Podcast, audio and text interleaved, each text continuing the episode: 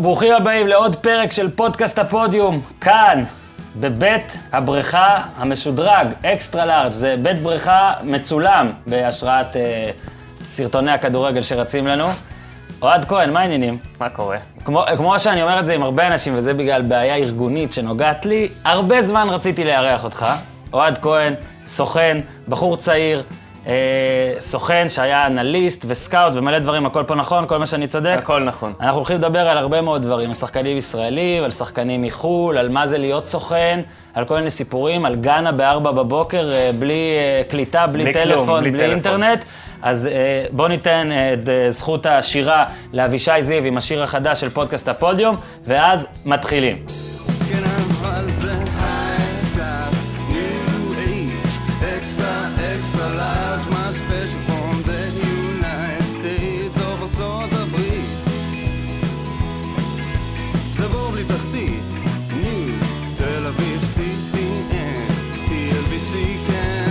טוב, אוהד כהן, בוא נתחיל מזה. מטריד אותי שאתה בן 27. אני אומר לך, אתה- מגיע... עוד- חודש. אתה מגיע, אז אתה עוד לא בן 27, אתה בן לא, 26. עוד לא. מותר לך בכלל להיות כאן, יש אישור הורים. תשמע, היה לי קשה בקבלה, הייתי צריך להציג תעודת זהות, אתה יודע, זה היה גבול 18. ולצערך לא מגישים כאן שתייה, כלומר מגישים, אבל כרגע אנחנו עם קפה ביד ולא עם סוג אחר. אז אני הגעתי, נראה לי, לגיל, שזה מדהים, אגב, כן, אתה כל הזמן שאתה...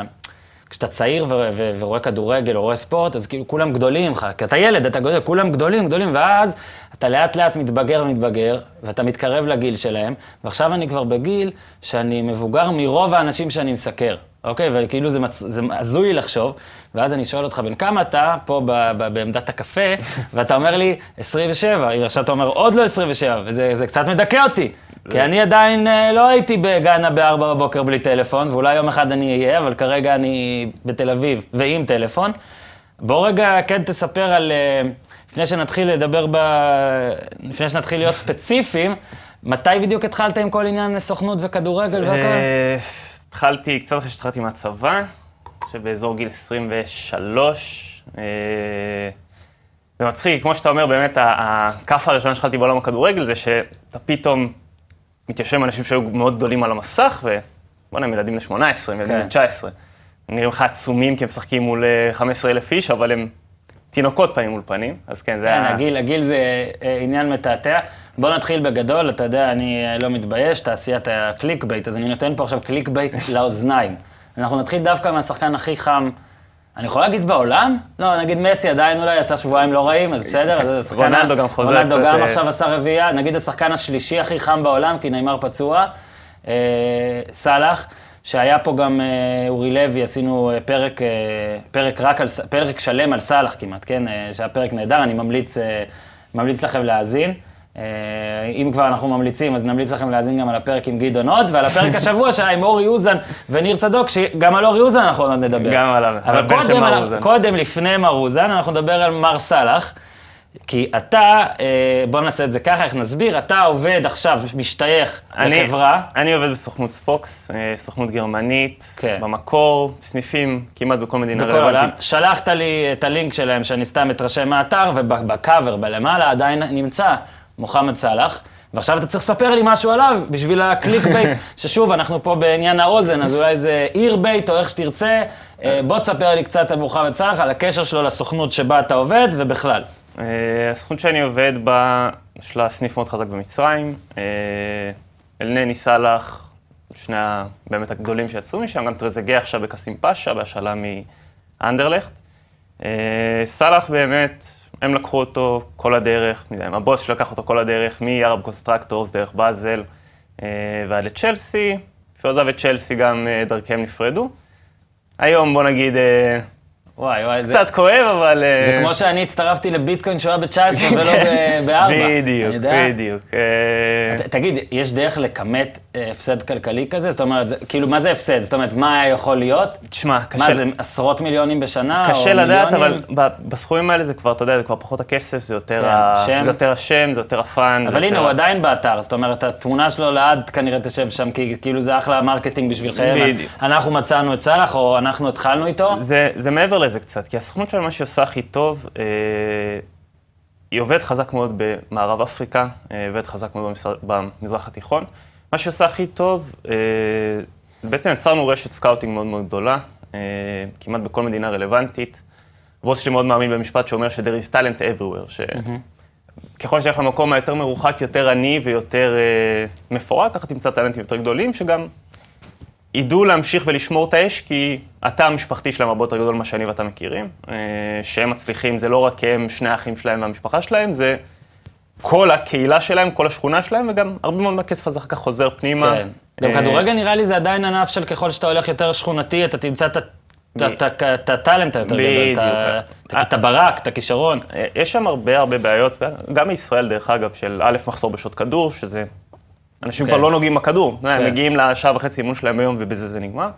אה, ב', בכל מה ש... כל הריסון של מחלקות נוער שמאוד מאוד כן. אה, חזק, ודווקא כשאתה הולך למקומות האלה, שאתה מגיע לאפריקה, מגיע למצרים, אה, אין את זה. כן, זה כמו יהלום רף כזה, נכון? זה שאתה- מאוד רף, זה מאוד רף, בגלל זה הם גם מגיעים והם באמת צריכים דרך מאוד מאוד ארוכה, בגלל זה גם לדעתי... סאלח סאלח. בדיוק, הגיע לצ'לסי, עזוב שהרבה כישרונות התפספסו בצ'לסי, קווין דה בריינה גם באותה תקופה, אבל יש משהו במעברים המאוד מאוד חדים האלה שהם מאוד מאוד קשים. ברור. אה, וברגע שעושים אגב, את הדרך- ולדעתי, ב- יש- בין- כשזר מגיע למקום חדש זה תמיד קשה, ו...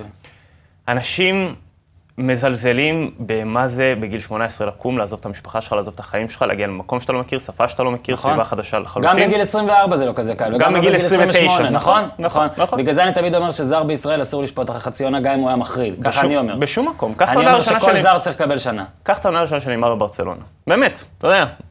שים אותו איפה שהוא היה שנה אחרי, שים אותו בשנה הראשונה, זה שמיים וארץ. ואתה אתה מדבר על מערכת שיודעת לקחת כן. שחקנים דרום אמריקאים. ולשלב אותם ועל נאמר. כן. ועדיין אתה רואה שבשנה הראשונה שלו, הרבה מאוד, אתה יודע, כן. אפילו השתמשו במילה פלופ. לוקה מודריץ' בטוטנאם ב- נחשב לאחת הרכישות הכי גרועות שלהם בהיסטוריה בשנה הראשונה. מדהים. זה, אתה לוקח, בוא נחזור לסאלח לשנייה.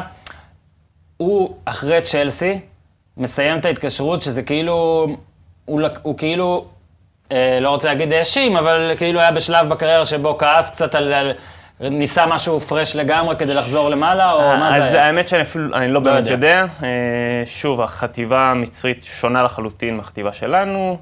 אה, פוליטיקה לצערי גם... אה, היה לך איזושהי נגיעה ב...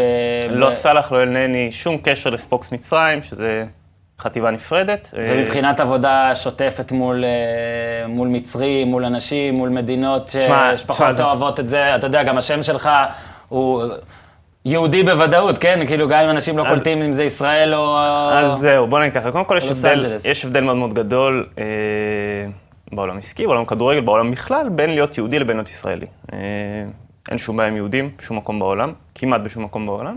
יש בעיה עם ישראלים. יודע, לא אוהבים אותנו, אנחנו רוצחי ילדים ו... ואוכלי כן. אה, תינוקות נוצרים בפסח.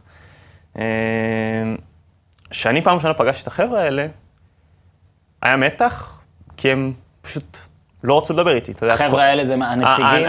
הסוכנים, החבר'ה, האלה, הסוכנים שגם עובדים בחברה איתך. שגם עובדים בחברה, שוב, זאת אומרת, שניכם עובדים באותה חברה והם עשו לך כזה מין אה, עין עקומה. אז בהתחלה הייתי בטוח שזה עין עקומה. ואז הלכתי לבוס ששאלתי, אמרתי לו, תשמע, כאילו, מה, מה הסיפור? אתה יודע, אתה יושב עם האנשים האלה, ו... אחי, הם יותר דומים לי ממה שכל בן אדם בעולם דומה לי, אתה יודע, הם, הם, הם, הם החבר'ה שגרים בבאר שבע. כן. כאילו, ככה זה מרגיש, ככה זה נראה. אה, ואיזשהו אמר, תשמע, הם מפחדים.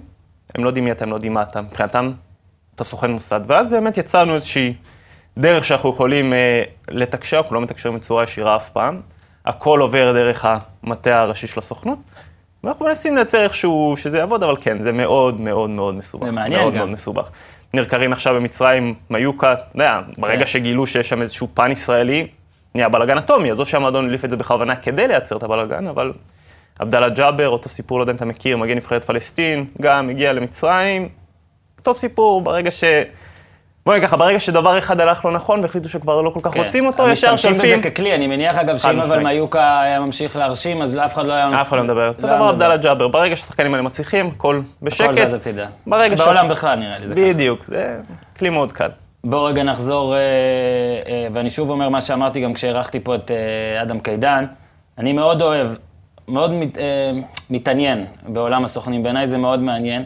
אני לא אוהב, ואני אומר את זה ולא מתבייש, אני לא אוהב כשסוכן מפרשן או כשסוכן משתמש בבמה כדי אה, אתה מבין, בבמה, שזה לא ברור לעין או לאוזן שהוא עושה את זה, ובגלל זה אני כן אומר, לפודקאסט הזה סוכנים מוזמנים.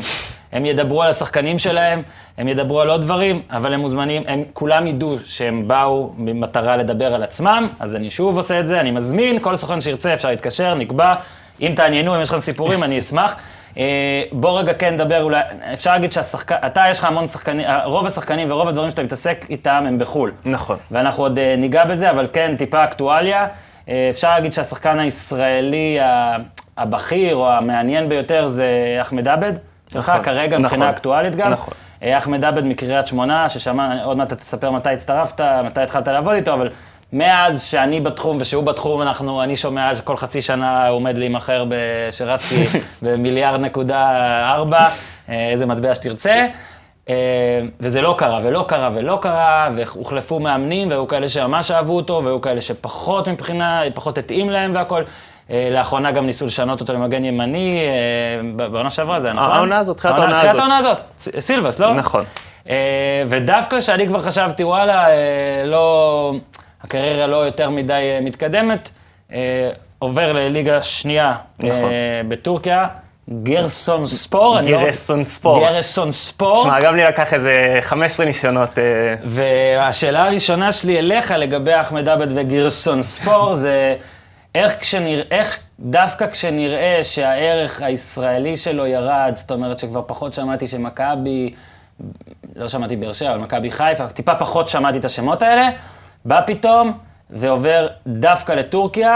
עוד מעט נדבר על רמה, אוקיי, כי שוב, יש פה נטייה יותר מדי לזלזל לפעמים, אני לא מזלזל, אבל אני רוצה לשמוע ממך, אבל קודם כל רק איך זה קרה, זאת אומרת, מבחינת אה, אוקיי. כרונולוגיה, אה, באמצע ינואר טסתי לפגוש את השותף הטורקי, יש לנו שותף טורקי אה, מאוד גדול, בחור מאוד מעניין גם. שוב, בחברה, הכל קשור אה, לספוקס הוא, או הוא? לא, הוא לא עובד בספוקס, אבל ספוקס במדינות שאין לה סוכן בית שלה, יש לה שותפויות אתה, אבל, אקסקלוסיביות. מאוד. אתה, אתה שייך לספוקס, וזה אומר שבעצם הסוכן של אחמד עבד, אנחנו, זה אתה, או שזה הבוס שלך, אוקיי, או איך זה אוקיי. הולך? ספוקס עובדת, כל סוכנות יש לה את המודל שלה. ספוקס אומר דבר מאוד פשוט, אנחנו מספקים לך פלטפורמה, מספקים לך קשרים, מספקים לך גישה לאפריקה, מספקים לך גישה לכל מדינה באירופה, אבל מה שאתה עושה, you make your own bread. כלומר, כל דבר שאתה עושה תחת עצמך, תחתים מחר client ישראלי, תעשה מחר עסקה בישראל שלא קשורה לספוקס, לא קשור, על הכיפאק.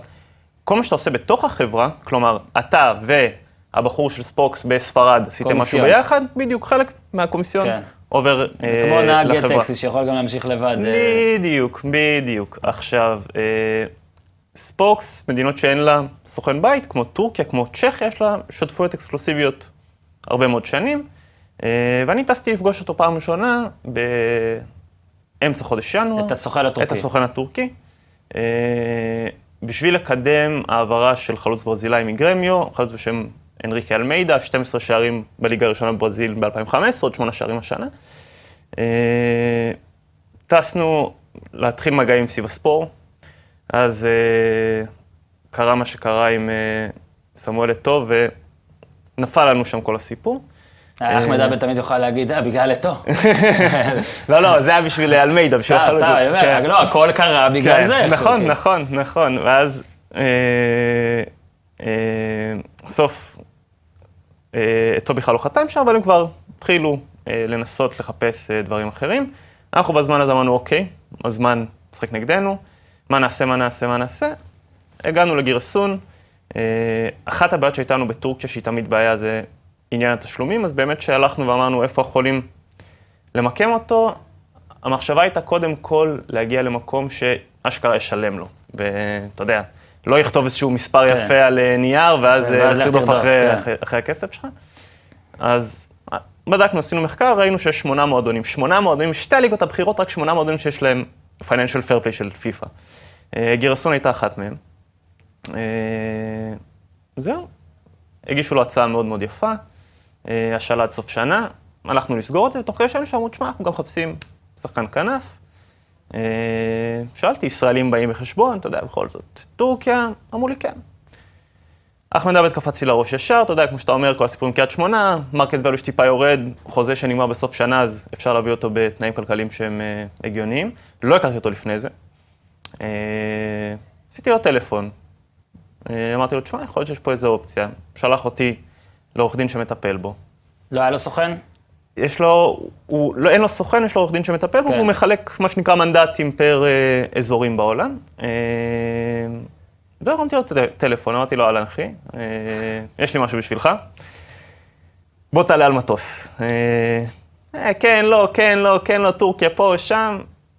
הלך, האמת שאני חייב להגיד שהוא, קודם כל הוא בחור סופר אינטליגנט, אני לא יודע אם, אם אתה מכיר אותו, יצא לך לדבר איתו, בחור, באמת, הפך מוחלט מ... בוא נגיד מה-average פוטבולר.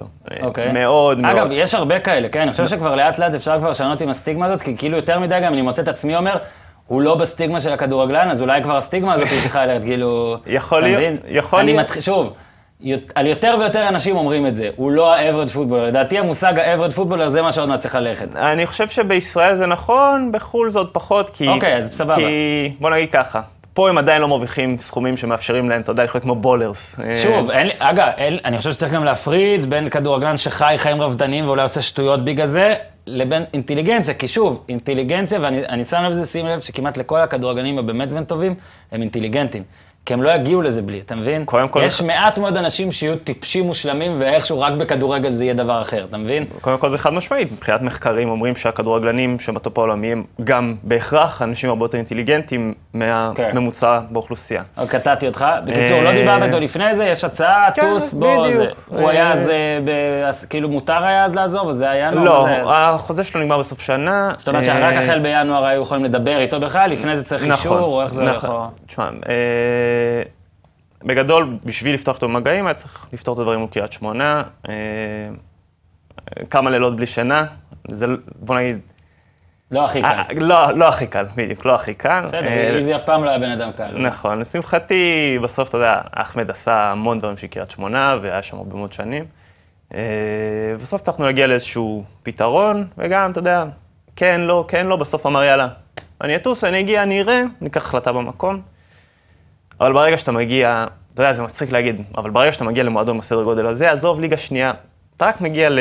אתה רואה את ה club house של המועדון הזה, אתה רואה מבנה בסדר גודל של מלון בישראל, שהוא אך ורק של הקבוצה, שלושה מגרשים, אך ורק לקבוצה הבוגרת, אה, ארוחות בוקר, צהריים, ערב, כולם ביחד. באים, יום לפני משחק, באים, ישנים כולם ביחד. חדר כושר, צוות של עשרה אנשי מקצוע, ואתה אומר, זה, זהו, זה. עולם אחר. בדיוק, בגלל זה גם לדעתי קל לכם להוציא, כאילו קל לכם לשכנע את הישראלי לעבור גם לליגה שנייה בכל מיני מקומות, כי הליגה הראשונה פה להוציא שלוש-ארבע קבוצות אולי, רק ברמת המתקן אתה כבר משכנע בן אדם. אה, כן ולא, אל תשכח ש... בוא ניקח את זה רגע צעד אחורה. יש לשחקנים ישראלים בעיה מאוד קשה לצאת החוצה, מכמה סיבות. א', היעדר דרכון אף פעם לא עוזר. אה, אבל ב', ויותר חשוב, ישראל היא שוק באינפלציה מטורפת, אוקיי? בגלל העובדה שמתוך 25 שחקני סגל, 19 חייבים להיות אך ורק ישראלים. אתה יודע, אנחנו לא באיחוד האירופאי, זה לא שיש לך איזשהו משחק, אלא 19 שחקנים חייבים להיות ישראלים. אתה מייצר פה אינפלציה שכל שחקן שנותן עונה טובה, השווי שוק שלו מרקיע לש... לגבהים שהם לא ריאליים.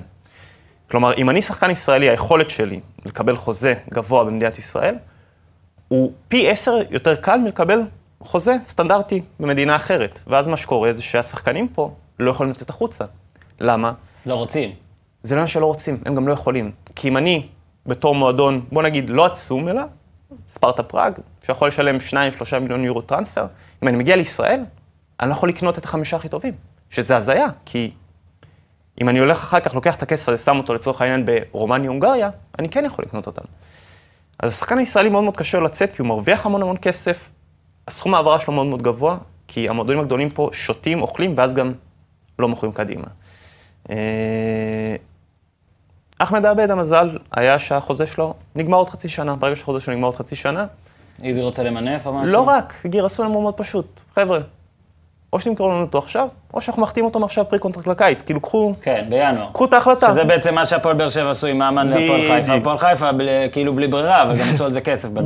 בדיוק. אז הפועל חיפה לקחו את אותה החלטה, ובסוף שקריית שמונה לקחו, אמרו, אוקיי, או כן. שאנחנו מאבדים עכשיו שחקן, שגם ככה הראש שלו לא יהיה פה, כי הוא כבר בשלב הבא בקריירה שלו, או שאנחנו עכשיו לוקחים את הכסף שיכולים לקחת, ועושים טובה לשחקן, עושים טובה לנו, משחררים, נותנים לו להתקדם. בקיצור. ככה בסוף עם עבד זה המצב. מצב די דומה. כן. מה מה המצב החוזי שם? קיבל חוזה מאוד מאוד יפה, אה, באמת מאוד יפה, אה, שבמידה והם יעלו ליגה גם, יהיה משודרג. עוד הרבה הרבה יותר כן, יפה. וראיתי אתה גם אה, מדי פעם משתף, אה, הוא התחיל סבבה. הוא התחיל... היה בוא נ- בישולים, היה גם גולים עכשיו. ו- ההתחלה שלו הייתה קשה קצת. כן. אה, הוא הגיע, א', הוא טס ישר אחרי המשחק של קריית שמונה, אחרי כן. המשחק האחרון. לא ישן כל הלילה.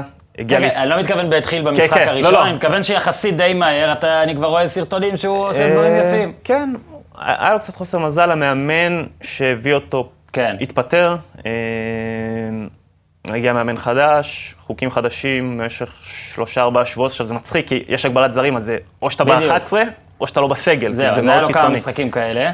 אה, אבל ברגע שהוא קיבל את הצ'אנס שלו, בוא נגיד ככה, הוא נשאר חם הרבה מאוד זמן. כן. ברגע שהוא קיבל את הצ'אנס שלו, התחיל להפגיז, והיום ארבעה משחקים, שלושה בישולים, שני שערים בליגה, בגביע עוד בישול נגד פנרבכצ'ה. זהו, כי אני חושב ש... וזה, נתקדם אחרי השאלה הזאת.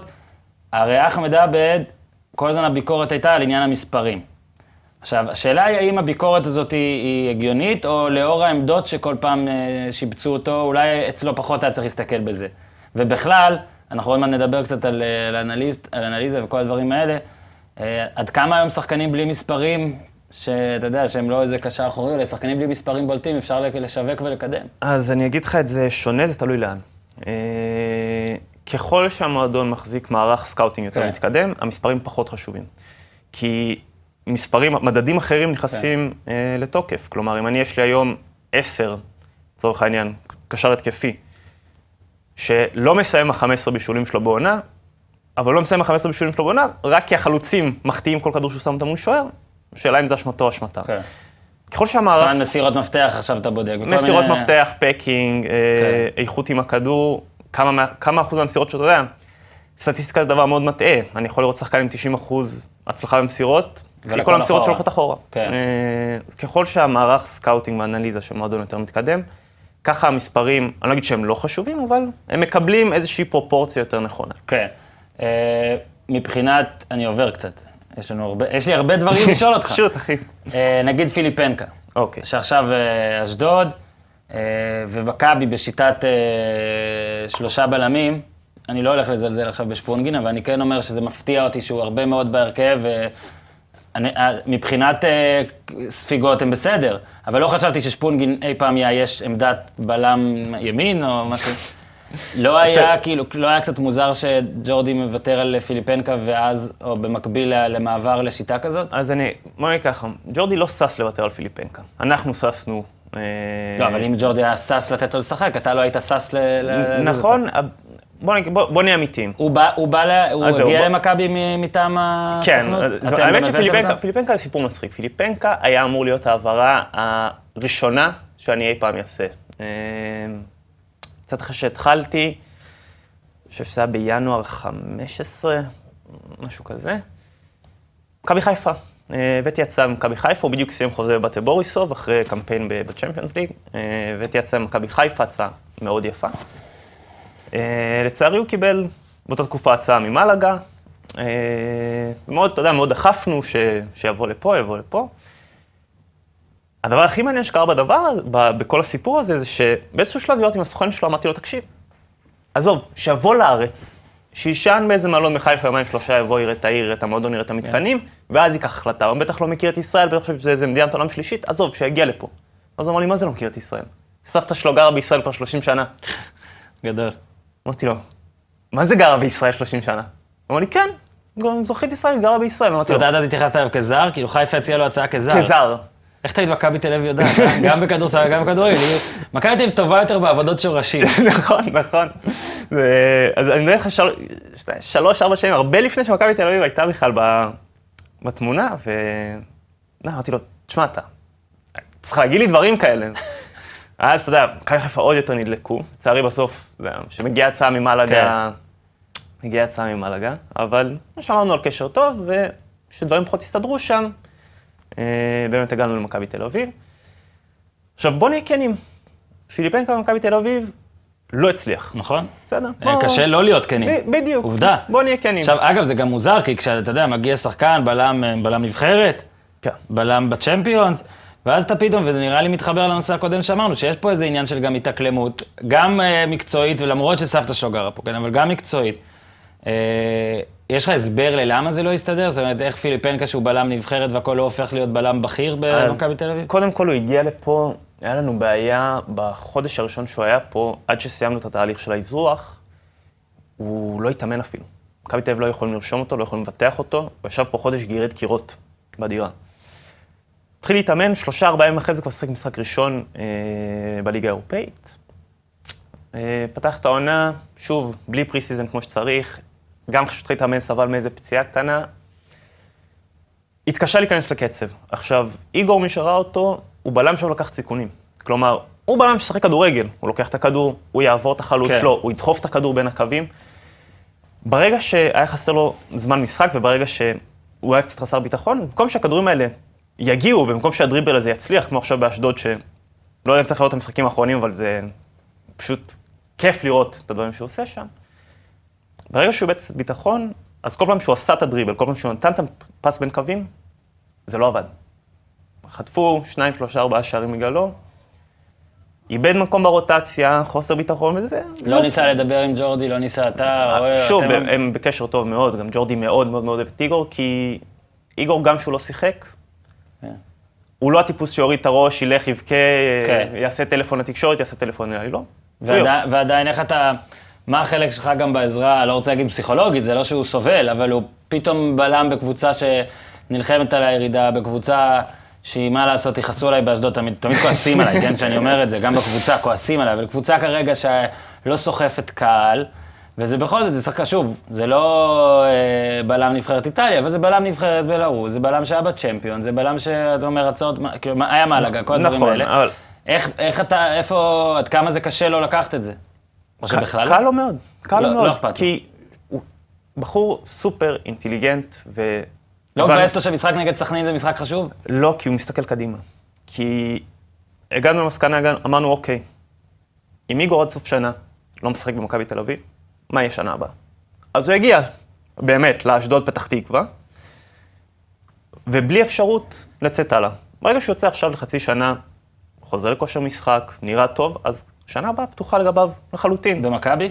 כנראה במכבי. אוקיי. אה, יצא לך, קיבלת מסר ממכבי נגיד על השבועות האחרונים? מישהו שנגיד עם ג'ורדי או אנשיו רואים שוב, ואומרים כל- וואלה, המצב נראה יותר טוב? קודם ומה- כל יש לו חוזה לעוד שנה במכבי עשה תל איתם אביב. 0-0.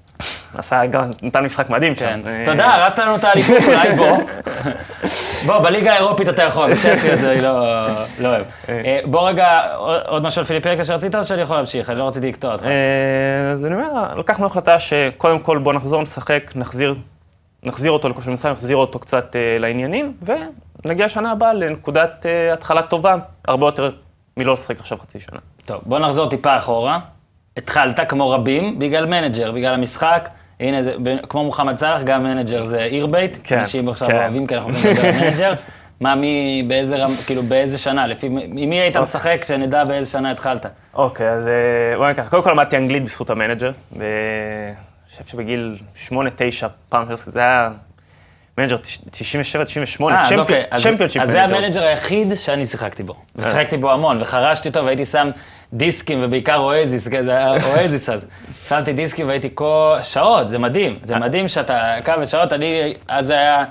הייתי משחק עם יובנטוס לדעתי אז שהיה, שם את ג'ו- יוגוביץ' וזידן באמצע. אני- אני הייתי- צ'ירו, אז כן, אז אתה? אני הייתי משחק עם יונייטד, כי היה לי איזשהו פטיש לאחים בראון. היה שם אה, את, אוקיי. אה, רק בדיעבד, אגב, בדיוק, אז? וס ודייוויד, אגב, רק- רק איזה עשר שנים אחרי זה גיליתי שהם בכלל לא אחים, אבל כן, בראש בסדר, שלי. ילד בן שמונה, בראון בראון, משחקים באותה קבוצה. מייקל אורן תמיד 16.75 אחרי שנתיים, צריכים לנסות לקנות אותו, 16.75, אף פעם הוא לא בא. איזה קשה הוא. אז אה, אוקיי, ואז, ואז דרך בעצם, דרך המנג'ר שאהבת, מה שקרה זה דבר כזה. אה, באמת גדלתי כיף, באמת פריק של מנג'ר הרבה מאוד שנים. אה, ובאזור גיל 16, 17, 18, הבנתי שכל שחקן שפתאום הגיע מ-nowhere ועכשיו סוחף את העולם אחריו, אני כבר מכיר אותו, שנתיים, שלוש, ארבע, כן. לפחות בשם. מה, דנילסון הברזילאי, זה היה מקרה מבחן של כולם, נכון? כאלה, אני כאלה. זוכר שהיה דנילסון, אה, מה, הוא באמת משחק, מה זה? כאלה, אה, איסקו, אתה יודע, הרבה מאוד שמות שאתה אומר, בואנה, אני מכיר אותו כבר שנתיים, שלוש, ארבע, אז התחלתי לנסות להבין קודם כל איך הדבר הזה עובד. אה, איך אנשים יודעים לחזות? זאת אומרת, בדיוק. איך יכולים לתת לו ציונים שיקדמו אותו במשחק, וזה בעצם משקף את המציאות. השאלה שהייתה שונה, השאלה שהייתה איך משחק, מחשב, מגיע למצב שיודע להגיד לי בדיוק, שוב, לא של 100%, אבל די גבוה, מי הולכים להיות כל הכוכבים עוד שנתיים-שלוש. אה, התחלתי לחקור את הדבר הזה. אה, גיליתי ש Football Manager, Sega, Sports Interactive, העסיקו באותה תקופה אלף סקאוטים, חלקם full time, חלקם part time. מה, כדי שה- כדי שהמשחק כדי שלהם יהיה לאסוף- יעיל? בדיוק, כאילו כדי כדי לאס- זה יהיה מציאותי? בדיוק. הם אמרו, אנחנו, אנחנו הרי עוש, עושים משחק שקודם כל צריך להיות מציאותי. איך אתה בונה קבוצה, איך אתה מתנהל. בשביל שהוא יהיה כמה שיותר מציאותי, אנחנו צריכים שהשחקנים יהיו כמה שיותר קרובים למציאות. שחקנים, ו- קבוצות מערכים. ובעצם מרוב שהם השקיעו, הם עקפו את המציאות. זאת אומרת, המציאות הייתה צריכה להדביק את המנג'ר. מרוב שהם השקיעו, הם הגיעו למצב שיש להם מערך scouting יותר גדול משל 100% מהקבוצות בעולם. ואז אתה יודע, הגעתי למסקנה שבואנה, יש פה אלף סקאוטים שעובדים בשבילי בשביל 200 שקל לשנה. כאילו, זה, זה, זה היה החיבור. עכשיו השאלה היא, איך אני מבין וקורא את הנתונים האלה. אה, אז ישבתי ובאמת, התחלתי להבין איך זה עובד, קצת המאחור, קצת ה database, להבין מספרים פה, שם, ובניתי איזשהו מודל של מה יכול להיות רלוונטי לישראל. עכשיו, אני גדלתי כאוהד חיפה שרוף, אה, וכשהשתחררתי מהצבא, באמת אמרתי, אוקיי, אני נכנס לזה לעומק. בניתי איזשהו מודל. ו- מה זה ו- בניתי איזשהו מודל? לקחתי את המסד נתונים לפי איך שהוא מפרק את כל ה... אה, תפריק אקסלים ודברים כאלה? עד אז לא, מאז כן. אוקיי. אה, לקחתי את המסד הנתונים הזה, הבנתי שיש בו כל מיני מספרים שבאים להגיד משהו. אה, יצרתי מודל מבוסס על המספרים האלה של מי, מה הרמה של ישראל ומעלה, מה הרמה של ישראל ומטה. אה, וברגע של, אתה יודע, הייתי צעיר בן 22, התחלתי מהצבא, אמרתי, יאללה, הכל קטן. פשוט הרמתי טלפון למשרדים של מכבי חיפה, אמרתי להם, אהלן חבר'ה, קוראים לי אוהד כהן, אני סקאוט, אני רוצה להציג בפניכם משהו שיעזור לכם לשפר אה, איכות אני סקאוט. רכש." אתה אני סקאוט, אתה מינית את עצמך, אתה כבר סקאוט. אני אוקיי. כבר אה, אחרי. אוקיי. המזכיר אמר לי, טוב, בסדר, והייתי בהלם, שבוע אחרי זה אשכרה התקשרו אליי, אמרו לי, שומע? מי זה יש לך-" הצ'יזיק? אה, עוד לפני צ'יזיק, קודם כל רמת המזכירה, ואז צ'יזיק היה מנכ"ל.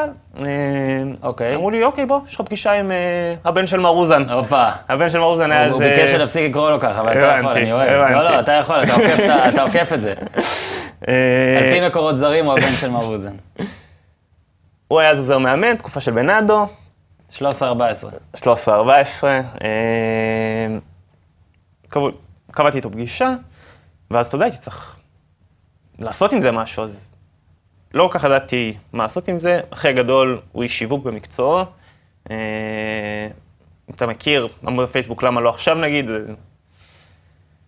אה, והוא לימד אותי, אז עבד בתור כן. קופירייטר, עושה הרבה מאוד מצגות, הוא לימד אותי את הבסיסים לאיך לעשות פרזנטציה, ושלח לי הרבה מאוד חומרים אה, לקרוא, להבין. ובניתי ממש פרזנטציה של שעה וחצי אה, של הדבר הזה. אה, זהו, הגעתי לפגישה עם אורי, שעה וחצי העברת לו? שעה וחצי אה, העברתי לו. חורי, אתה מבין? שעה, שעה וחצי העברתי לו. עכשיו הוא חופר לאנשים שעה וחצי איתי פעם בשבוע, פעם חפרו לו.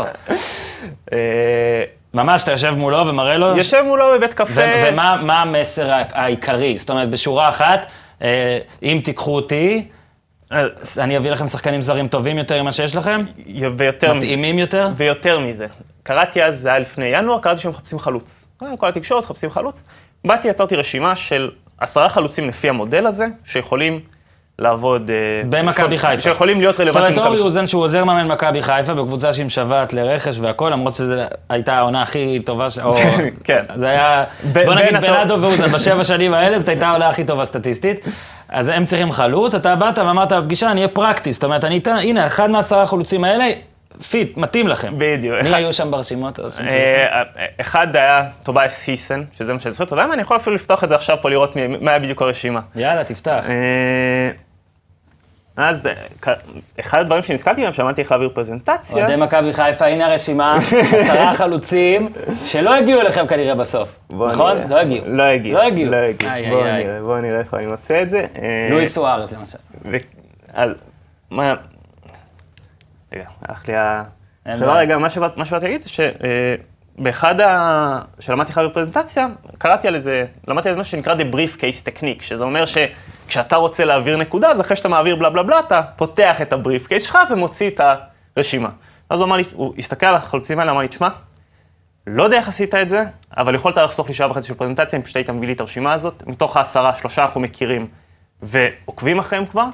אה, עוד שבעה אני לא מכיר, אני אבדוק, אני רוצה שתלך לדבר עם צ'יזיק. זהו, שבוע אחרי זה כבר נפגשתי עם, אה, עם צ'יזיק, היה איזה מנכ"ל, אה, והציע לי, הופה, יפה, אתה, אתה, אגב, אתה מדבר ומחפש באותו זמן, שזה דבר שאני לא הייתי, אני לא, לא, אני לא מסוגל לעשות, לא הייתי מתיימר גם, הייתי אומר, בוא נעצור שנייה, אני אחפש. אגב, אם אתה רוצה, אני יכול לעשות לך מוזיקת מעליות. יש? אה, יש, יש את הרשימה גם. יאללה, נו, מי? אז האמת שבואנה, זה מפתיע לטובה. אה, דוד לפתה, אוקיי. הוא אז היה בן אה, 32, הגיוני, וואו. אה, דוד. דוד לפתה, אה, ויטלי אה, רודיונוב של באטה בוריסוב, בריין מונטנגרו, אה, אנדרי שפורר, אגב, הגיע לבאזל. אה, אתה מבין?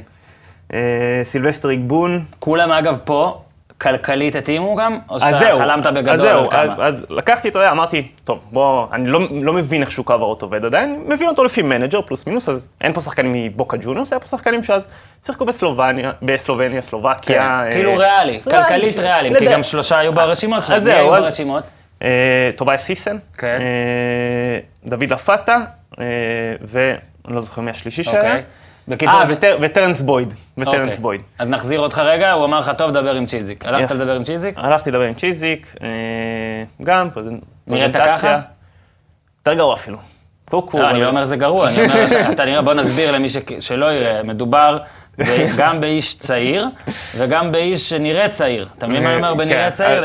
גם עלה הרבה פעמים, אתה לא לובש הרבה מכופתרות וזה זה, אז אתה עוד יותר עממי, אני מת על זה, טוב, אני פה לובש חולצה של ריקו אה, ש- מורטי, ש- אז הפעם זה לא, זהו, נכון, שאתה נפגש עם הטורקים, נגיד, אתה בא, לא, מה, אני ועד. לאן, ה- לא, מכופתר ברור, אבל... לא, יאנג הייטק. סבבה, זה נראה לי הולך היום, אוהבים כן, את זה. כן. אוקיי, תמשיך, אז נפגשת עם צ'יזיק, שאז אתה בן 22. 22, 22, 23. כן, וצ'יזיק איפשהו כזאת. בקבוצה שהיא נחשבת לממש מצליחה כזאת, היא נכון. רק שנתיים לא בזה. נכון, הוא, אה, דיברנו, הוא הציע לי, אה, הציע לי לבוא לעבוד בתור סקאוט. לא כל כך הסתדרנו מבחינה כלכלית, גם לי אז היה קצת אה, תפיסה לא נכונה של מה באמת הסכומים שמרוויחים בתור סקאוטים בקבוצות כדורגל. מה זאת אומרת לא הסתדר מבחינה כלכלית? הוא הציע משהו הוא הציע גלובלי, משהו ש... ואתה רצית משהו עם... אה, אה, אף הוא הציע משהו ש... אה, בואי ככה, באותה תקופה בירמנתי בבית קפה ועדיין הרווחתי כפול כמה וכמה ממה ש... מה שהוא הציע. מה שהוא הציע. בסדר, גם לדעתי אפשר להגיד, וזו לא, לא תהיה טעות, שגם היום הגישה לסקאוטינג בישראל היא לא הכי מתקדמת, אבל בטח שאז אה, זה היה, אני זוכר שלמשל אה, אלון חרזי אז הוגדר כסקאוט, אה, ושוב, אני לא רוצה לזלזל באלון חרזי, אני חושב שסקאוט, יש סקאוט שזה בן אדם שבא ואתה מביא לו אנשים מול העיניים והוא בודק אותם. אבל לדעתי, סקאוט זה לאו דווקא שחקן עבר, זה כמו שאתה יודע, גיא לוזון אז רצה אולי ב- להיפטר מאבוקסיס, עשה אותו סקאוט. סקאוט גם, יש סקאוטים שכאילו, הם ממש צריכים, כמו שאתה אומר, להיות, להבין, לדעת לחקור, אה, עולמיים, לא, אתה יודע, וואלה, תראה לי שחקן איך הוא בועט וזה בסדר, שזה גם חשוב. זה גם חשוב, אני חושב שזה היום באופן כללי עולם הכדורגל הולך ל... פותח את השערים קצת, משהו שלא היה פעם. כן. כלומר, יש לך היום המון מאמנים, גם בטופ, דרך אגב, שלא נכון. היו, לא היו כדורגלנים, או היו כדורגלנים בליגה עשירית. כי המדע יותר חשוב לפעמים משאר הדברים. וה, והמספרים, זה גם, אה, זה אמת יותר מוחלטת. לא רק, יש גם, אתה יודע, יש איזשהו מחקר שאומר שהרבה פעמים המנכ"לים הכי טובים של אה, חברות מגיעים דווקא משוק שונה. כלומר, כן. ברגע שאני שבוי בקונספציות שגדלתי כן. עליהן בתור כדורגלן, כן. הרבה פעמים אני יכול לפספס את כן, כי פתאום אתה אומר, רגע, תעשו ככה, זה יותר טוב. אתה מבין, וככדורגלן. אולי זה קשה לך לראות, כי אתה 20 שנה עשית בדרך אחרת. בדיוק. אוקיי, אז אתה. נפגש עם צ'יזיק, והוא- אה, וזה לא מסתדר כלכלית, לא מסתדר. אתה הולך? אה, ואז, אתה יודע, אני תקופה מסוימת לא כל כך יודע... ממשיך לברמן. כן, לא לא אחת תקופה הזאת. אבל אני לא כל כך יודע מה מה אני רוצה לעשות. בחיפה היית אז גר? לא, לא, זה הקטע, הוא רצה שאני אגיע חמש פעמים בשבוע לחיפה, אני גרתי אז בראש העין, אה, שזה שעה, שעה. שעה, שעה וחצי אוקיי. כיוון. אה, זהו, שמעתי על קשר עם אורי, אה, ובאחת באחת השיחות שלנו אמר לי, תשמע, אני חושב באמת שיש לך פה משהו, חבל לי שתוותר על זה. אה, תראה מה אתה יכול לעשות עם זה. אז לקחתי קורס אינטרנטי שנקרא Zero to Lunch, שמלמד איך אתה לוקח רעיון בגדול, אה, מפרק אותו, מבין בכלל אם יש לו התכנות כלכלית, ומתחיל באמת לבנות אותו אה, מאפס, Zero to Lunch, עד שזה, עד שאתה קופץ. מאפס עד ארוחת צהריים. בדיוק. אה, זהו, ובהתחלה הרעיון שלי היה לעשות איזשהו scouting outsource, שיספק שירותים להרבה מאוד מועדונים במקביל. אה, שוב, חשוב להסביר רגע שבקטע של העולם הזה של סוכנים, של סקאוטים, יש המון המון שלבים, או המון המון וואו, וואו, אופציות וואו, וואו, לקחת וואו. את זה. זאת אומרת, אתה יכול להיות אחד שמתמחה בגילוי כישרונות, אחד שתופר את העסקאות, אחד שנגיד לדעתי רוני רוזנטל, הוא בעיקר עובד עם מועדונים ספציפיים, הוא מין מייעץ, הוא מין סוכן מייעץ נכון. כזה, אין לו מלא שחקנים שרק שלו, אבל אה, אני, לדעתי זה דורטמונד, אני לא רוצה לטעות, יש איזה שתיים, שלוש קבוצות מגרמניה, אז שהוא אמר לי שכאילו הוא איתם ומייעץ להם ובודק, וסוכנים נגיד עובדים איתו. זה אגב כמו בעולם של, של ריפורטר, שיש אה, עיתונאים שמדווחים על מגעים, יש כאלה שמדווחים על התעניינות, יש כאלה שחזקים בנסגר, כי הוא בקשר עם הקבוצה טוב.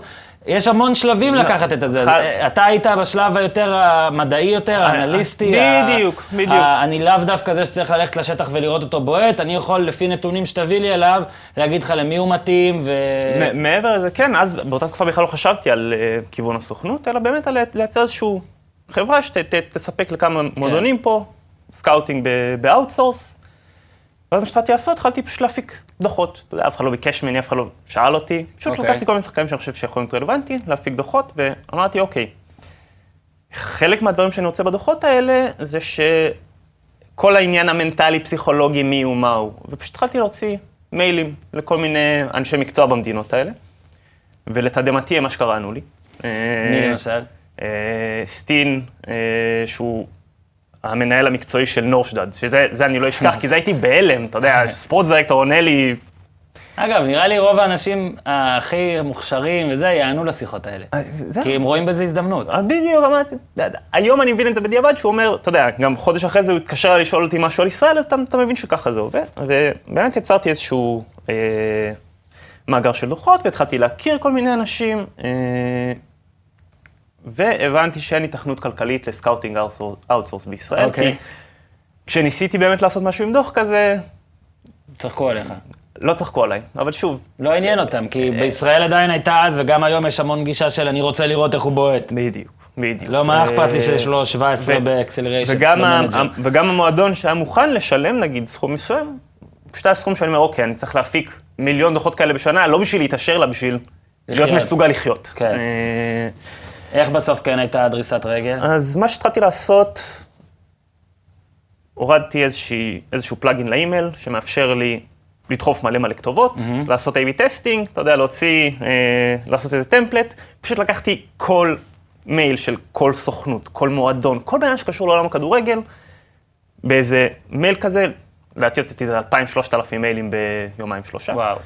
אה, מתוכם ענו לי 10, 20, 30 איש. אחד מהם סשה אמפצ'ר, אה, בעלים של אה, סוכנות ספוקס.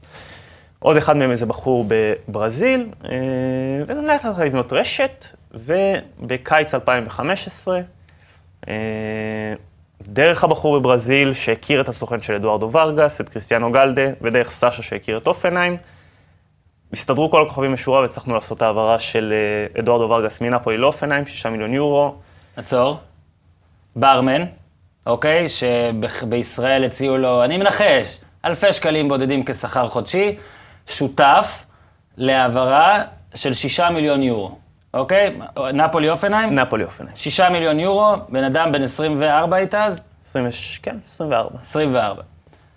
אתה לא תספר לי בטח כמה כסף הלך אליך והשישה מיליון יורו, וחבל, זה, אגב, זה, זה, בוא אני אתן לך זה, ככה לא מראיינים חברים, לא הייתי צריך להגיד אתה לא תספר לי, כי אני נותן לו זה, בוא נעשה את זה שוב. העברה שישה מיליון יורו, כמה בערך נכנס אליך לכיס? סכום שאפשר לי לרדוף אחרי החלום הזה בלי ששנה הכנסתי שקל. אה, עד כמה היית, עד כמה זה כיף? אגב, שאלתי את זה גם, נראה לי גם אדם קידן אז לא ענה לי, כי גם בשבילו אפשר לומר שהעסקה של זהבי לסין הייתה איזה, שוב, הוא כן עבד בתחום ועשה עסקאות יפות, אבל הייתה איזה מקפצה. איך ברמן באמת, אה, של, ש, שנדחה באלפי שקלים בחודש, ש, שפתאום מגיע סכום יפה, מה זה יפה? סכום ממש יפה ראשון? משתגעת? השתגעת קצת? בכל זאת, שיער אה, ארוך וזה, מה עשית? בוא, יש סרטונים על איך. חגגת באותו ערב? אז זהו, קודם כל קרו כמה דברים. א', לאורך כל התקופה הזו שאני ברמן זה מצחיק, כי כל האנשים האלה שהתחלתי לייצר איתם קשר, הם מתקשרים אליי, כן. בזמן שאני, בזמן שאני מוריד ראשים של קפה, אחי, אנשים ככה על הטייקווי על הראש שלי, והייתי עונה, אומר להם, תקשיבו חבר'ה, אני בפגישה, אני חוזר אליכם, חוזר אליהם באיזה ארבע אחרי הצהריים מסיים. את אה, כאילו, שקשורה לסגירת עסקה, ואתה פשוט צריך להכין קפה עדיין, כן, לא, לא, אוקיי. גם זה, גם כל כן. הגישושים, חכו עם השישה. מיליון יורו, יש פה מקיאטו ב-12 שקל. אה, אז קודם כל, כמובן שעזבתי את הקפה, אמרתי, יאללה, עשיתי עכשיו סכום, אני מתחיל לרדוף אחרי זה. אה, מה שקרה גם זה שסאשה, צ'לסי שיחקו נגד מכבי תל אביב בצ'מפיונס אה, באותה שנה, וברבר רחמן, קליינט של סאשה, הגיע עם צ'לסי, אמר לי, שומע, אני מגיע לישראל. אה, זהו, אירחתי אותו פה ארבעה ימים. את הסוכן, את הסוכן, את, את סאשה זה הסוכן הגרמני, הבעלים של הסוכן הסוכנות. של בבא רחמן? של בבא רחמן, בדיוק. הנציג מהסוכנות שמייצג את בבא רחמן. אוקיי. בדיוק. אה, הוא גם הבעלים של הסוכנות, בבא זה כאילו זה הקליינט, 30 מיליון יורו, אוקסבורג צ'לסי. זהו, הגיע לארץ. אה, היינו ארבעה ימים ביחד. ואז גם, אתה יודע, אחרי המשחק מול מכבי צ'לסי, שוב, זה הזיה, כאילו הייתי בן 24, הוא לקח אותי למלון של הקבוצה אחרי זה, אתה- יושב ומוריניו פה מטייל לידך, הרגשתי ב- בסרט הזוי. כן. אה, ואז אחרי זה הוא אמר לי, תשמע, אני רוצה שתתחיל לעבוד אצלי פול טיים, אה, תרכז את ישראל. סשה. כן, תרכז את ישראל, תרכז את דרום אמריקה אמריקה. כאילו אה, רק בגלל הפגישה, או בגלל גם לא, מה שהיה עם ב- ורגה, אה, כאילו כל הדברים ביחד? העברה של ורגה זה העברה מאוד מאוד high profile. עכשיו רגע, אבל רק אתה חייב להסביר לנו, כאילו, תן בשתיים, שלוש שורות על מה החלק שלך בהעברה הספציפית. אוקיי. כאילו, ממש ברמה שאנחנו- נבין. אוקיי, אז קצת על איך זה עובד אה, מבפנים. מגיעות המון המון בקשות מועדונים, כל סוכן אחראי על פלח שוק מסוים. כן, אז עוד לא. היית אבל בספורט. לא. זאת אומרת, אז איך זה הגיע אליך? סשה, אני הכרתי את סשה דרך ה mass emailing הזה, אה. והכרתי את הבחור מברזיל דרך אותו mass emailing. אה, סשה אמר לי, תשמע, הופנהיים מחפשת חלוץ, העברתי את זה כן. לבחור בברזיל, אמר לי, תשמע, יש לי גישה לוורגס. אה, בלי לעלות יותר מדי פרטים, יש דבר שנקרא מנדט, שאומר שהשחקן מאשר, או הסוכן של השחקן מאשר לסוכן. מסוים לעבוד. קיבלתי את המנדט באמת מהסוכן, הצלחתי להביא את המנדט הזה על ורגס, ששוב, היום ב- בראייה אחורה זה הזיה. אף אחד לא נותן לך את זה היום. ושוב, זה איזושהי אי-הבנה של המציאות שפשוט אפשר להגיד מזיזה דברים. שבין אם אתם מאמינים באלוהים ובין אם אתם מאמינים בגורל, הגורל או אלוהים רצו שאתה תעסוק בתחום הזה. חד משמעית. התערבו. חד משמעית. אוקיי. חד משמעית. אה, זהו, סשה באמת הביא את ההצעה. איפה, אתה- איפה ברגע שידעת זה הולך להיות כזה סכום, כאילו? כי לפי הפרופיל שלו והכל. לא, ידענו את הסכום מראש, לא ידענו אם אופן לשלם את זה או לא. ברור. בר- איפה אה, היית ברגע שהם שילמו את זה? בטדי, במשחק פתיחת העונה של, אה, אני חושב שזה היה הפועל תל אביב נגד בית"ר ירושלים. אה, קיבלתי פתאום אס.אם.אס, מה זה היה 13, 14, זה היה 14, 15? מה זה? 15-16. אוקיי, 15, 16, אוקיי. קיבלתי בדיוק, פתאום אס.אם.אס, אפילו בלי כלום, אתה יודע, לא טלפון, אס.אם.אס של סשה, מחובק עם ורגס, עם החולצה של אופנהיים, עם המנהל המקצועי. אמר לי. לפניך יש משחק ליגה ישראלית, ואתה כזה הולך לשירותים לנשום לתוך שקית. זה היה... איזה כיף זה בטח. זה היה מטורף. תשמע, האמת שגם היה לנו פחד, כי לברקוזן הציעו שם, אה, לא רצו לקנות, הציעו אבל השאלה עם אופציה, והם שיחקו צ'מפיונס ליג, והוא רצה ללכת ללברקוזן, זה היה מאוד... אה, ואז אתה לא מקבל כלום, כי אין לך את הקשר אליו, אתה רק לא לאופניים. לא רלוונטי אליי, ואני ממשיך להכין קפה עוד אה, אלוהים יודע כמה זמן. אז תודה אה, לוורגס. תודה לוורגס. תודה לוורגס. אה, בקיצור, אנחנו מתקדמים לצ'לסי, אה, לביקור של צ'לסי, ואז הוא רוצה שתהיה חלק, אה, וככה הצטרפת בעצם לחברה. אה, יס העידו הכי קל שהיה לי בחיים. כן, ואז זהו, ומאז אתה אחרי איש של אה, נכון. ספוקס, שגם עושה דברים, אה, כמו שאמרת, מהצד, במטאפורת הגט טקסי, שאתה יכול לפעמים שש עסקאות והכל. הבנתי שעם גרמיו יש קשר חם ספציפית או משהו, לא? כן, מאוד, איך זה נוצר? גם מהאימייל הזה? אה, לא, אני? אה, אחד הדברים שתמיד שמתי לי זה שכל בן אדם שאני מכיר, אה, ב- בערך בתקופה שהייתי חדש, להכיר דרכו כמה שיותר אנשים. אה, אז דרך אורי לדוגמה הכרתי לא, מעט- לא אנשים, אחד מהם היה אה, ניר ענבר, שהוא עורך דין ספורט מאוד גדול. אה, ניר ענבר, אחד החברים שלו מהקורס פיפא מאסטר שהוא עשה, זה אנדרה זנוטה, שהיום הוא המנהל המקצועי של גרמיו. הכרתי את אנדרה לפני שנתיים להערכתי. חסכתי לו הרבה מאוד כסף, כי הוא, הוא שאל אותי, אז הוא היה ברסיפה אז באותה תקופה, בספורט רסיפה, או, והם... אה, גשום. הם, הם רצו להחתים את אה, רפאל ונדרווארט. אז הוא התקשר לשאול אותי, את הגרסה המתבגרת. את הגרסה המתבגרת, כן, בדיוק. את אבא של רפאל ונדרווארט. אותו רפאל ונדרווארט. השחקן פרש פשוט, ואבא שלו- אבא שלו נשאר לשחק. אה, אז הוצאתי לו באמת, לקחתי את כל מה שלמדתי באנליזה ומה שעשיתי לאורך השנים, אז הוצאתי לו דוח של איזה שניים, שלושה עמודים, ללמה ללמה למה הוא לא? לא צריך להחתים את רפאל ונדרבאט. בשורה אחת, למה לא? מה, מה הנתון הכי בלט? מה, אה, כ- פיזיות, או איך זה הולך? מה, מה, או שהכל הראה שהוא לא... הכל. שהוא אוקיי. גמר. וזה דבר, כאילו, זה בדיוק זה. זאת אומרת, מנהל מקצועי רואה ונדרוואט, חושב, וואלה, שחקן נבחרת הולנד, זה מה שהוא היה, ריאל, כל זה וזה. לא מבין, כאילו, וזה עוד של מועדון לו ל- קטן בברזיל. קשה לו לראות את זה, שהוא כבר לא זה, ו- ואגב, בארץ עושים אה, כל מיני עסקאות, גם בכדורסל, של לפעמים מביאים איזה משהו מתבגר, של, שהיה פעם כוכב, כי אומרים, טוב, אנחנו קבוצה יותר קטנה וזה, אבל אתה הוכחת לו בעצם שגם לקבוצה קטנה עדיף שלו. איתך. ובכסף הזה עדיף לך להביא דברים אחרים. אני אגיד לך יותר מזה, הוא... מידטילנד יצאו קצת, אה, מי שלא מכיר, מידטילנד יש להם נחשבים באמת state of the art בקטע של scouting, והם חרגו, כנראה פעם ראשונה בשנים האחרונות מהפילוסופיה שלהם והביאו את ונדרווארט. הוא אחד הרכישות הכי כושלות שלהם בשנים כן. האחרונות. אה, זהו, שמרנו על קשר. אה, סליחה, שמעתי על קשר, וככה אתה... שמרנו על קשר מאוד מאוד חם. איך אה, מתבטא אבל הקשר עם גרמיוס? זאת אומרת, שמה, הם נותנים לך להסתכל על שחקנים? א', א', להסתכל, ב'. לשווק. אה, אתה, אם יש שחקנים בגרמיו וזה... אנריקה אלמידה, אה, אחמד עבד שהגיע לגירסון, הגיע אותו סיפור, כי אני הלכתי מטעם גרמיו לטפל בעסקה של אנריקה אלמידה כן. הכל בגלל. ורגס. מבחינת אה, אה, בארץ, זאת אומרת, אורי זה לא הסתדר במכבי חיפה, אבל היה לך איזשהו קשר לפועל תל אביב, או... עשית, הייתה תקופה שהייתי מספק להם שירותים בתור פרילנסר, הייתי עושה להם פרי גיים, פוסט גיים, אה, אנליזה. עם איזה אה, מאמנים עבדת? באיזה תקופה זאת הייתה? בתקופת אה, תקופת כבירי ההתחלה. ששוב, זה בנפרד מה- ממה שאתה עושה, אתה עושה גם הייתי אנליזה. מספק להם ממש, אתה יודע, on the על, clock. על עצמם אבל, על משחקים שלהם ושל יריבות שלהם. אז, אז אח- לא- ניתוח זה לא יריבה... אותו תחום עבודה. זה לא- לא סיפקת לא, לא, לא, לשחקנים. שני דברים שונים. אה, ניתוח יריבה אה, לגוטמן? לפני המשחק, גוטמן זה הסוף. כשגוטמן הגיע אני כבר הייתי... אז מי היה לפניו? מה זה, כאילו אה, ה... מנדיונדו, גיא לוי, ווליד בדיר. ו- אה, היית בתקופת מאמני הזהב. כן, בתקופה קצרה עם הרגת גוטמן. את כולם בעצם. הדוחות רצחתי שלך, אותם, הדוחות שלך אותם. גמרו קריירה למנדיונדו. רצחתי מי עוד אותם. אמרת? גיא לוי לא הצליח גיא לוי. וווליד בדיר. ווליד בדיר גם לא עובד. תשמע, מה כתבת בדוחות האלה? דברים נוראים. אגב, אז עכשיו אתה כן יכול לשתף בקצת. אם- אתה שמת לב ל- ל- לאוזן קשבת היא לומדת, נגיד, אתה מעביר את הדוחות האלה? כי יש סיבה לדעתי לכישלון של מאמן גם. אז אני... יש גם הרבה מאמנים, אגב, דור- דור ותיק יותר, אני- שלא אולי בתחום הזה כל כך. אני אענה באלגנטיות ואני אגיד שפעם ראשונה שמתייחסים לדוחות האלה ברצינות, בתקופה של אלי גוטמן. אוקיי. אה, הוא באמת, אגב, וגם עכשיו אני עובד ב...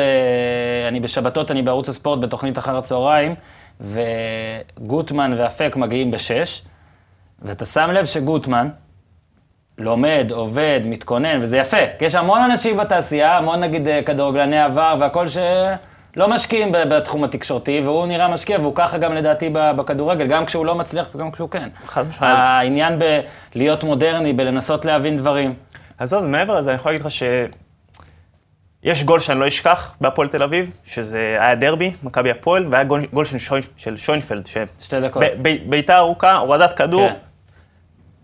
עכשיו, בפרי גיים שעשיתי, וגם מה שהם עשו באימונים כל השבוע, זה מה שהם עשו באימונים כל השבוע. התאמנו על הלבעוט הכדור הזה, על... על- מה, על- בפתיחת משחק? כן, כן, על ה- לא, לא פתיחה, זה לא היה, זה קצת אחרי פתיחת משחק, כן. לבעוט כדור לשוינפלד שיוריד אותו אוקיי. עם הגוף. פתאום אתה רואה אחד לאחד מה כן, שהם עשו, איזה כיף, מתאמנים. זה היה, כן. זה היה מדהים, אבל בסדר, אז שם זה הפרילנס, לא איזה... אה, on the clock, שילמו לך לפחות, קיבלת את הכסף או שאתה נושה? את רובו, את רובו. אה, לא את הכל, בסדר. אין אף אחד שיצא בסדר. אה, הכל- הכל טוב, בוא נגיד ככה. ו- אוקיי, ו- עכשיו בוא רגע נדבר קצת עליך, ב- נצא קצת מזה, יש לנו, בוא נראה עוד כמה... אה, אילן הסאונדמן, יש לנו קצת זמן, נכון? אתה נותן לנו טיפה, נכון? יש לנו קצת זמן, הנה עוד קצת זמן, מסיימים לנו poquito, poquito קצת. חבר מהר מדי, אני אביא אותך עוד פעם. אה, קצת, כמה שחקנים ישראלים. אה, עוד שחקן שהוא שלך, תגיד כן, אנס מחמיד. נכון, אתה מייצג אותו? נכון. הוא גם, זאת אומרת, הוא שייך לסוכנות, זאת נכון. אומרת, ואתה הנציג, ובגוגל עליו יש את בנפיקה הזה, וכאיש תקשורת ישראלי, תמיד כשאני רואה שחקן ישראלי, לאציו, בנפיקה זה, אני עושה, טוב, מי עובד עלינו פה, טוב, מה הסיפור פה? אבל אחרי הרבה זמן איתך פה עכשיו, אחרי שיחה, אתה לא נראה לי אחד שזה, אז בוא תספר רגע מה הקשר לבנפיקה, כאילו, שחקן שבהפועל תל אביב לא עדיין, כאילו, שהוא היה, טוב, לא קיבל מלא צ'אנסים, אבל שחקן שמועמד לבנפיקה, אתה אמור לראות תוך שנייה, וואו, לא? לא, אז, מה מה זה אה, מועמד? היינו שם אה, עשרה כן, ימים, כן. במבחנים. כן. אה, האמת שזה הסתדר לנו די טוב, כי ביחד עם תקופת הפירוק של הפועל, אז אתה יודע, גם יכולנו לשחרר את הכרטיס שלו.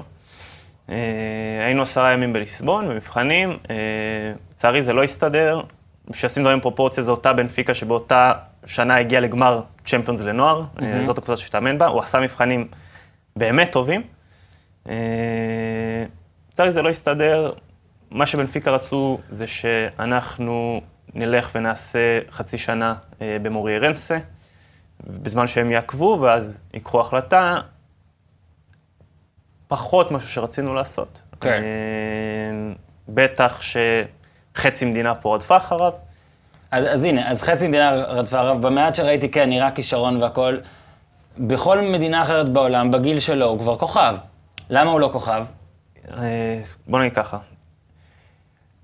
צריך תמיד להפריד כשמסתכלים על כדורגלנים בין מה שנקרא ביל, גיל ביולוגי לגיל פיזיולוגי, אוקיי? אה, יכול להיות שאני בן 17, אבל המבנה עצמות שלי, מבנה גוף שלי הוא כבר בין 21-22, יכול להיות שאני בן 17 עם גוף של בן 14.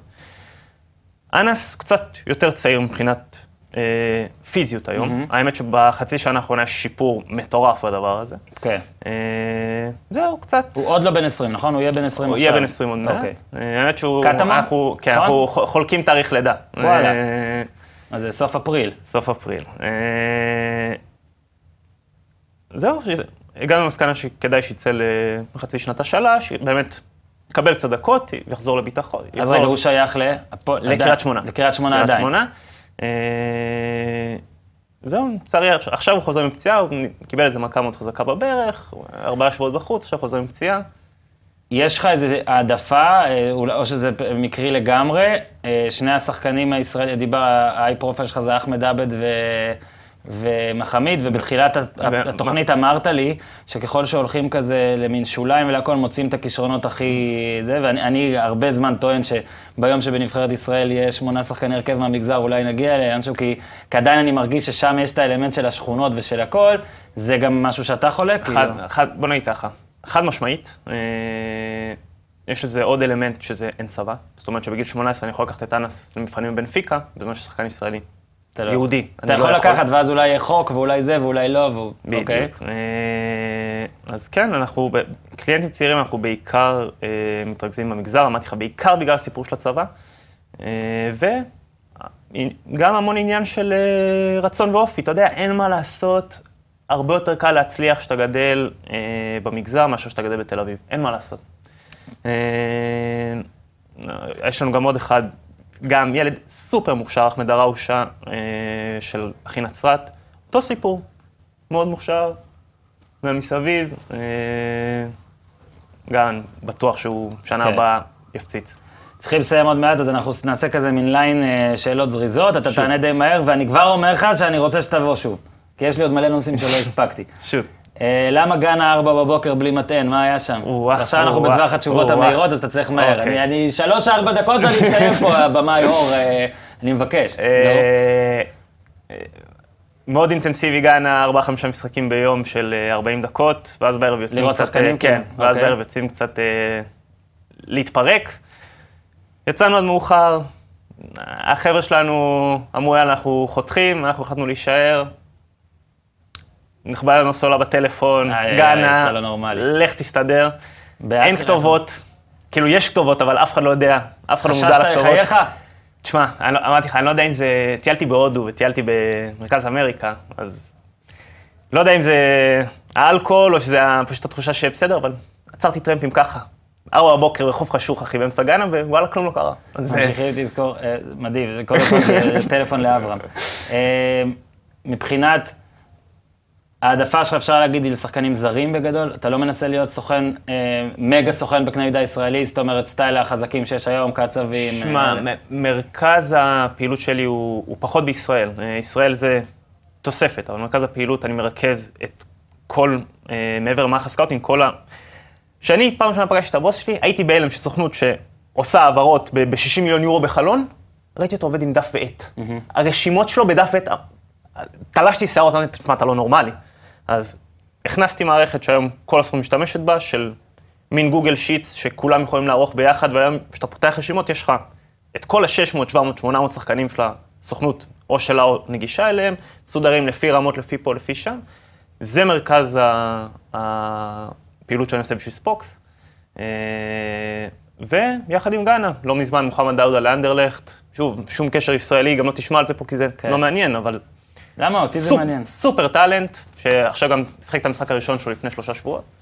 ה- השחקן הכי מוכשר בישראל זה מנור סולומון? כן. זה ה top talent הבא? כן. תן לי שתי שורות עליו, אה, הבחנות. בנתונים זה גם בולט? שאתה מוציא דוחות, שאתה רואה דוחות? אז, אז שוב, אני אגיד, הוא, קודם כל הוא לא client שלי, אה, אין לי שום קשר אליו, אבל שואל אותי, מה, אחד הדברים שאני עושה בשביל ספוק זה כל מונדיאל עד גיל 17, עד גיל 20, אליפות אפריקה עד גיל 17, עד גיל 20. כמובן שיש עוד הרבה מאוד שחקנים בטווח גילאים הזה שלא מגיעים למונדיאלים, כי הנבחרות שלהם מספיק אותו כי עוד לא גילו אותם, אבל אם אנחנו שופטים לפי המונדיאלים שלו עד גיל 17, שזה השנתון שלו היה השנה, top 5 בעולם לעמדה שלו בגיל שלו. אה, מהיר בצורה בלתי... top חמש בעולם, בעמדה שלו ובגיל בגיל שלו, וכל זה לא מספיק כדי שבמכבי פתח תקווה הוא יהיה עם 15 ועשרה, או... או... למה זה? זה כאילו... שוב, אני מצטער שזה בשלב התשובות המהירות, אבל כאילו... או שזה בסדר, אולי, אולי הנתונים שצריך לראות עליו, אנשים רואים את זה כבר ככה, במכבי פתח אז- תקווה, ואנחנו סתם משעממים שמחפשים גולים ובישולים. אז שוב, בוא נגיד ככה, שנה שעברה הוא היה הרבה יותר טוב מהשנה. א', משקולות על הרגליים, כן. אה, אתה דיבורים יודע, על. דיבורים. בדיוק. בוא נמשיך בשלב המהיר, איפה הוא יהיה? מה ריאלי? אם אתה שואל אותי, מועדון ביניים ואז קפיצה לאחת הגדולות. כלומר, בוא נגיד ככה, אם לא היה קוראים לו מנור סולומון, אלא היה לו שם ספרדי והוא היה גדל בסביליה, הוא כבר היה משחק בסביליה. זה לא השם שלו. הוא ישראלי, כמו שאמרנו, שהוא פה באינפלציה, המחיר שלו. מאוד מאוד גבוה, צבא. יהיה לו קשה, מקווה שהוא יצליח לעשות את הצעד הנכון, כי הוא צריך לעבור למועדון ביניים, וספק אם מועדון ביניים יכול רק כדי לשלם להבין, את מה זה הסכומים. מועדון ביניים? בלגיות? אה, כן, אבל, אבל ה top של הליגות האלה, הבאזלים, האנדרלכטים, ה... כן. אני מרגיש שאם הוא עכשיו יהיה נגיד עונה שלמה בבאזל, הוא יהיה הרבה יותר טוב מאשר פה. אתה מבין? כאילו, אבל זה עם- ברור. עם יריבות קשות, אבל זה לא ברור לכולם, כי עדיין, אה, כנראה זה עדיין לא ברור לו. עזוב, ראית מה הוא עשה שנה שעברה? כן. שנה שעברה, אם יש לו חלוץ יותר טוב בסגל, הוא מסיים, עם ה-15 בישולים שלו. כן, וואלה, גדול. אה, המדינה שאתה הכי אוהב אה, להיות בה לצורכי עבודה? גאנה. גאנה? אה, תשמע, אני, עושה. אשכנזי ששומע אך ורק ראפ old school של תחילת 90's, אז אתה יודע, זה בא לי בטוב, כי שם זה... על מוחמד סאלח לא ידענו שהוא יהיה כזה, מי עוד בעולם יעשה קפיצה ולא ידענו שהוא יהיה כזה? זאת אומרת שעוד שלוש שנים נדבר עליו, וואלה, הוא top 10, top 5 אפילו, ועכשיו הוא לא. וואו. אה, נלך איתך לנישה שלנו, תזכור את אה, חיידרה מרד בול זלצבורג. חדר מרדבול זלצבורג. מי לוקח את האליפות בארץ העונה? אם היית שואל אותי שבוע שעבר, הייתי אומר לך מכבי תל אביב, אבל אה, עכשיו... אתה מכיר את מבחן הבית הרי. אני תיזהר, מכיר. כי הבית שלך שווה הרבה עכשיו. זה לא כמוני פה בא מהמר על מה שאני רוצה, אני לא עשיתי עסקה של שישה מיליון יורו. אני מכיר את מבחן הבית, ואני אלך ואגיד... אה, אתה תגיד באר שבע. נו, כי כן, אתה איש כן. מספרים, בסדר גמור. אה, חוץ ממנור סולומון, יש עוד שם שאנחנו נשמע, שעכשיו משחק בארץ ו...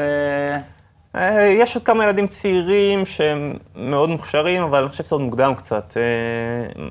אם אני מנתח היום את הליגה, את ליגת העל מבחינת top talent ים, הייתי אומר שעלי מוחמד, מאוד מאוד מעניין. אה, עלי קמרה, למרות שמעניין אותי לראות, עבודת רגליים חצי קלט, שמעניין אותי לראות מה יקרה שהוא באמת משחק מול שחקנים מאוד טכניים. אה, מנור סולומון, זה... ושאלה, ושאלה אחרונה, אה, מכבי חיפה שלך, שאתה אוהד אותה, שבע, שבע שנות מדבר, אם אתה היית עכשיו מקבל עוד הצעה לפגישה עם המנהל שהתחלף, עכשיו זה בן דוב, או מי שזה לא יהיה, מה היית, במת... אין לנו זמן לשעה וחצי של מצגת, אבל אה, איך היית פותח את זה? מה הכי, מה לא בסדר, מה הכי צריך לתקן? אתה לא יכול להילחם בכסף גדול עם כסף קטן. אתה חייב למצוא אוקיינוס שונה, שיאפשר לך להילחם בכסף הזה. כי בוא, בוא, בוא נהיה ריאליים. אם אני המשחק שחקנים, ויש לי עכשיו שחקן הכי טוב שאפשר לשוק הישראלי שגם רוצה לבוא, נכון, אני אציע אותו לחיפה, אני אציע אותו למכבי, אני אציע אותו לבאר שבע. כנראה שחיפה תפסיד גם במבחן הכסף וגם במבחן המשיכה. אה, כי אם מכבי תרצה אותו, היא תציע לו את העוד 100-150 אלף יורו וזה גמור. כל עוד הם ימשיכו להילחם על אותם שחקנים, הם לא יצליחו. ברגע שהם יגידו, אוקיי, מכבי תל אביב לפחות בעתיד הנראה ליין תהיה תמיד יותר עשירה מאיתנו, אה, תמיד תמשוך יותר, כי בסוף זה תל אביב ולא חיפה, bad luck. אז למצוא שווקים שבהם הכסף של חיפה כן מדבר, לקחת שחקני נוער מאוד מוכשרים, ולהבין שאוקיי, יש פה תהליך שייקח שנה, שנתיים, שלוש. אם מכבי חיפה חושבת שהיא תמנה עכשיו את אה, מו וואלך ופרד אורטן בשנה הבאה לוקחת אליפות, הם חיים בסרט. זה תהליך, זה ייקח להם זמן, שנה, שנתיים, אם הם ימצאו, שוב, את השווקים הנכונים, ינצלו את הכסף שלהם נכון. אם איטילנד יכולה בשליש תקציב לקחת אליפות, גם מכבי חיפה יכולה. סבבה, נראה לי שאלתי אותך הכל. אה, אחרי השידור אני חושב שאנחנו נצטרך לפתוח עסק ביחד. אולי, אולי, אולי, לא יודע, אולי, אולי בוא ננסה להשתלט בחזרה על, על סאלח. ריאלי, לא? ריאלי, טוב. שמע, אוהד כהן, נהניתי רצח. גם אני, אני. אני גם לא יודע, גם אני. נראה לי זה לקח יותר זמן ממה שבאמת חשבתי, מה שמראה שבכלל נהניתי כי הזמן עבר מהר. אני אציג לך עוד פעם, כי יש לי מלא שאלות ש... שעוד. לא שאלתי. אה, אולי אפילו נעשה פרק של שאלות מהמאזינים בעתיד. אז שוב, תודה רבה, אה, אוהד כהן. שמחה, אחי, היה כיף לאללה. יאללה, היה כיף, תעשו טוב. תודה רבה. רגע, לא, לא נגמר. תודה רבה לאור ולאילן, אור הבמאי ואילן הסאונדמן, שאם הפרק הזה היה באיכות טובה, זה למרותם. יאללה, חבר'ה, תעשו טוב. משהו מה special from the United States of ארצות הברית זה בור בלי תחתית, ניו תל אביב CTN, TLVC